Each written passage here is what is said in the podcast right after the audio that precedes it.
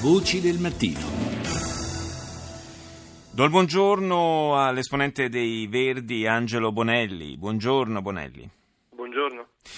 Parliamo, torniamo a parlare di eh, smog, di inquinamento. Eh, è bastata un po' di pioggia che ha ripulito un pochino l'aria delle nostre città perché questo argomento scomparisse dalle prime pagine dei giornali e finisse eh, laddove si trova per buona parte dell'anno, salvo quando ci troviamo in situazioni di estrema emergenza.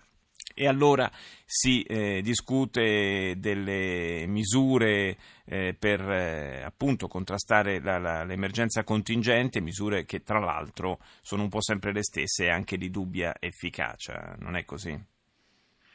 Beh sì, assolutamente sì, lo smog eh, non è assolutamente scomparso, le polveri sottili ci sono sempre, prima stazionavano nell'aria sospese, adesso sono cadute o nel, sull'asfalto o sono andate a finire sui terreni, gli ossidi di azoto idem. Ci sono qui secondo me due visioni eh, della nostra società, una visione di chi ritiene che con lo smog bisogna conviverci, tempo fa c'era chi disse che con la mafia bisognava conviverci e c'è chi sostiene che invece dobbiamo tro- trovare tutte quelle iniziative anche tecnologiche per lo smog, per abbatterlo, per rendere la qualità della vita migliore, in particolar modo nelle città del nostro paese. Ecco, Noi apparteniamo a questa seconda visione.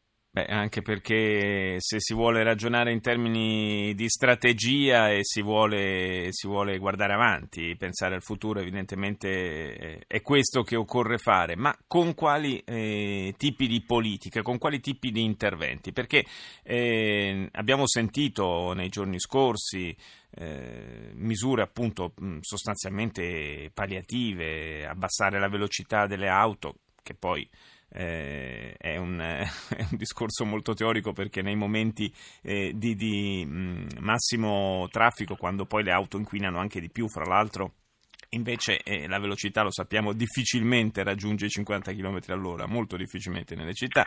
Eh, abbassare di due gradi la temperatura eh, delle, negli edifici, nelle abitazioni, insomma, davvero poca cosa. Qua bisognerebbe forse, ad esempio, intervenire sul, sugli impianti di riscaldamento per eh, convertirli tutti su tecnologie più moderne e meno inquinanti.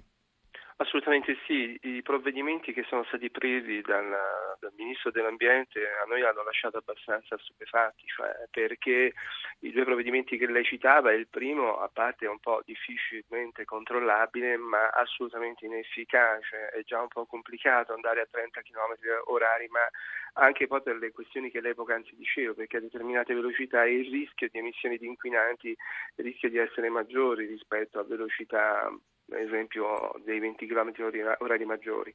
Ora, i proventi strutturali che noi da tempo indichiamo rappresenterebbero un investimento economico e occupazionale importante, rappresenterebbero anche una possibilità di crescita per il Paese. Partiamo dal trasporto pubblico. L'Italia ha una domanda eh, un'offerta scusa, di, di, trasporto pubblico resto, rispetto al resto dei paesi europei del 30-35% minore. Ecco, eh, riorganizzare le città italiane sulla base del trasporto pubblico, realizzando più rete tranviarie, più metropolitane di superficie, investimenti ad esempio per fare in modo che ci sia un bonus, prima c'era il bonus mensa, non so se ancora ci sono i bonus mensa per determinati contratti di lavoro, che ci sia per determinati contratti di lavoro sia nel pubblico che nel privato il cosiddetto bonus trasporti, vale a dire tu lasci la macchina a casa e nello stipendio ti trovi quella parte in più che ti consente di pagare l'abbonamento dei trasporti.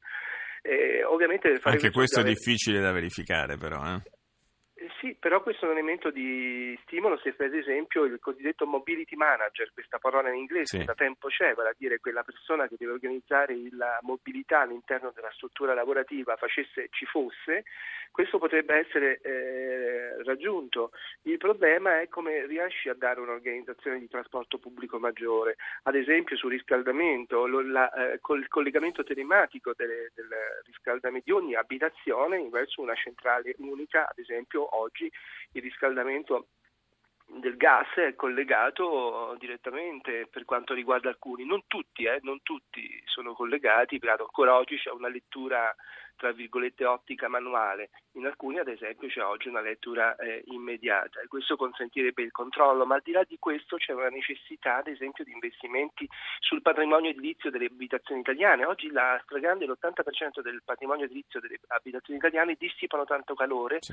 perché non sono state costruite com- come dovrebbero essere costruite. Ecco, interventi estesi di detrazioni fiscali che diventano strutturali, che possano consentire agli italiani di avere un ritorno anche economico, ma fare una grande operazione ambientale sarebbe una grossa operazione. E poi un piano energetico che consenta di investire sulle eh, rinnovabili. Questo sarebbe un elemento importante. Pensate che i tedeschi hanno approvato un piano energetico che in, fissa al 2050 una produzione di energia a, per l'80% da energie rinnovabili.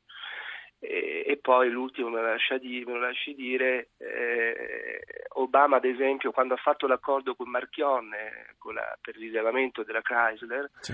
ha imposto la produzione di un milione di auto elettriche. Ecco, il futuro dell'auto pulita al 100% in termini di emissioni, intendo, eh, deve essere un elemento di una priorità politica politica per il nostro paese. Il problema è che, come sempre, scontra, questa prospettiva si scontra con l'assenza pressoché totale di infrastrutture, perché ancora nessuno ha seriamente investito sulla creazione di una rete di eh, punti di ricarica, per cui comprare oggi un'auto elettrica ha un senso solo se abiti eh, hai un garage diciamo tuo nel quale puoi ricaricarla, se no diventa difficile. Sì.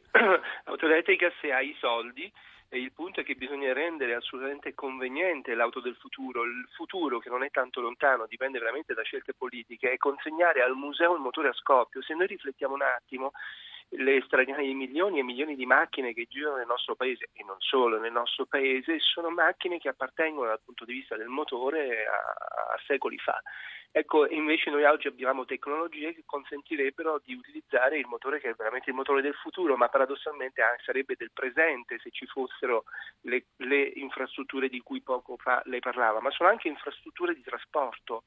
Guardi, io penso, noi Verdi pensiamo che la lotta allo smog sia la più grande eh, infrastruttura pubblica che si possa realizzare, cioè in termini di trasporto pubblico, in termini di tutte le questioni che poc'anzi le ho detto. E, e purtroppo i costi economici e sociali dello smog non sono dati che do io, sono dati dello stesso governo italiano del Ministero della Sanità, lo studio VIAS, la valutazione integrata dei, dei danni dell'inquinamento e dell'ambiente sulla salute, parla di decine di migliaia di morti eh, per, a causa delle PM10 e a causa dello diossido di azoto e l'Agenzia Europea per l'Ambiente ha parlato di 47 miliardi di euro di danni l'anno che l'Italia paga a causa dei costi dell'inquinamento. Ecco, sono danni elevatissimi che se noi riuscissimo a investire in questa direzione, oltre ovviamente a rendere la qualità della vita dei cittadini migliore, avremo ovviamente un ritorno economico e occupazionale importante. Penso che in questo momento in cui stiamo parlando, io e lei, molti cittadini si stanno recando al lavoro, eh, ma tantissimi, la stragrande maggioranza degli, degli, degli italiani, e il punto è ehm, che eh, abbiamo ad esempio in giornate di punta lavorative persone che rimangono bloccate. Secondo certo. gli studi gli studi statistici, ogni giorno un italiano che vorrebbe prendere l'autobus, che vorrebbe prendere il treno, ma si trova in una situazione veramente di un trasporto pubblico. Da questo punto di vista siamo, siamo veramente... Un'ora e venti, un'ora eh, infatti, al giorno. Eh, infatti siamo... Siamo molto molto indietro da questo punto di vista. Grazie ad Angelo Bonelli dei Verdi per essere stato con noi, linea al GR1, noi ci sentiamo più tardi.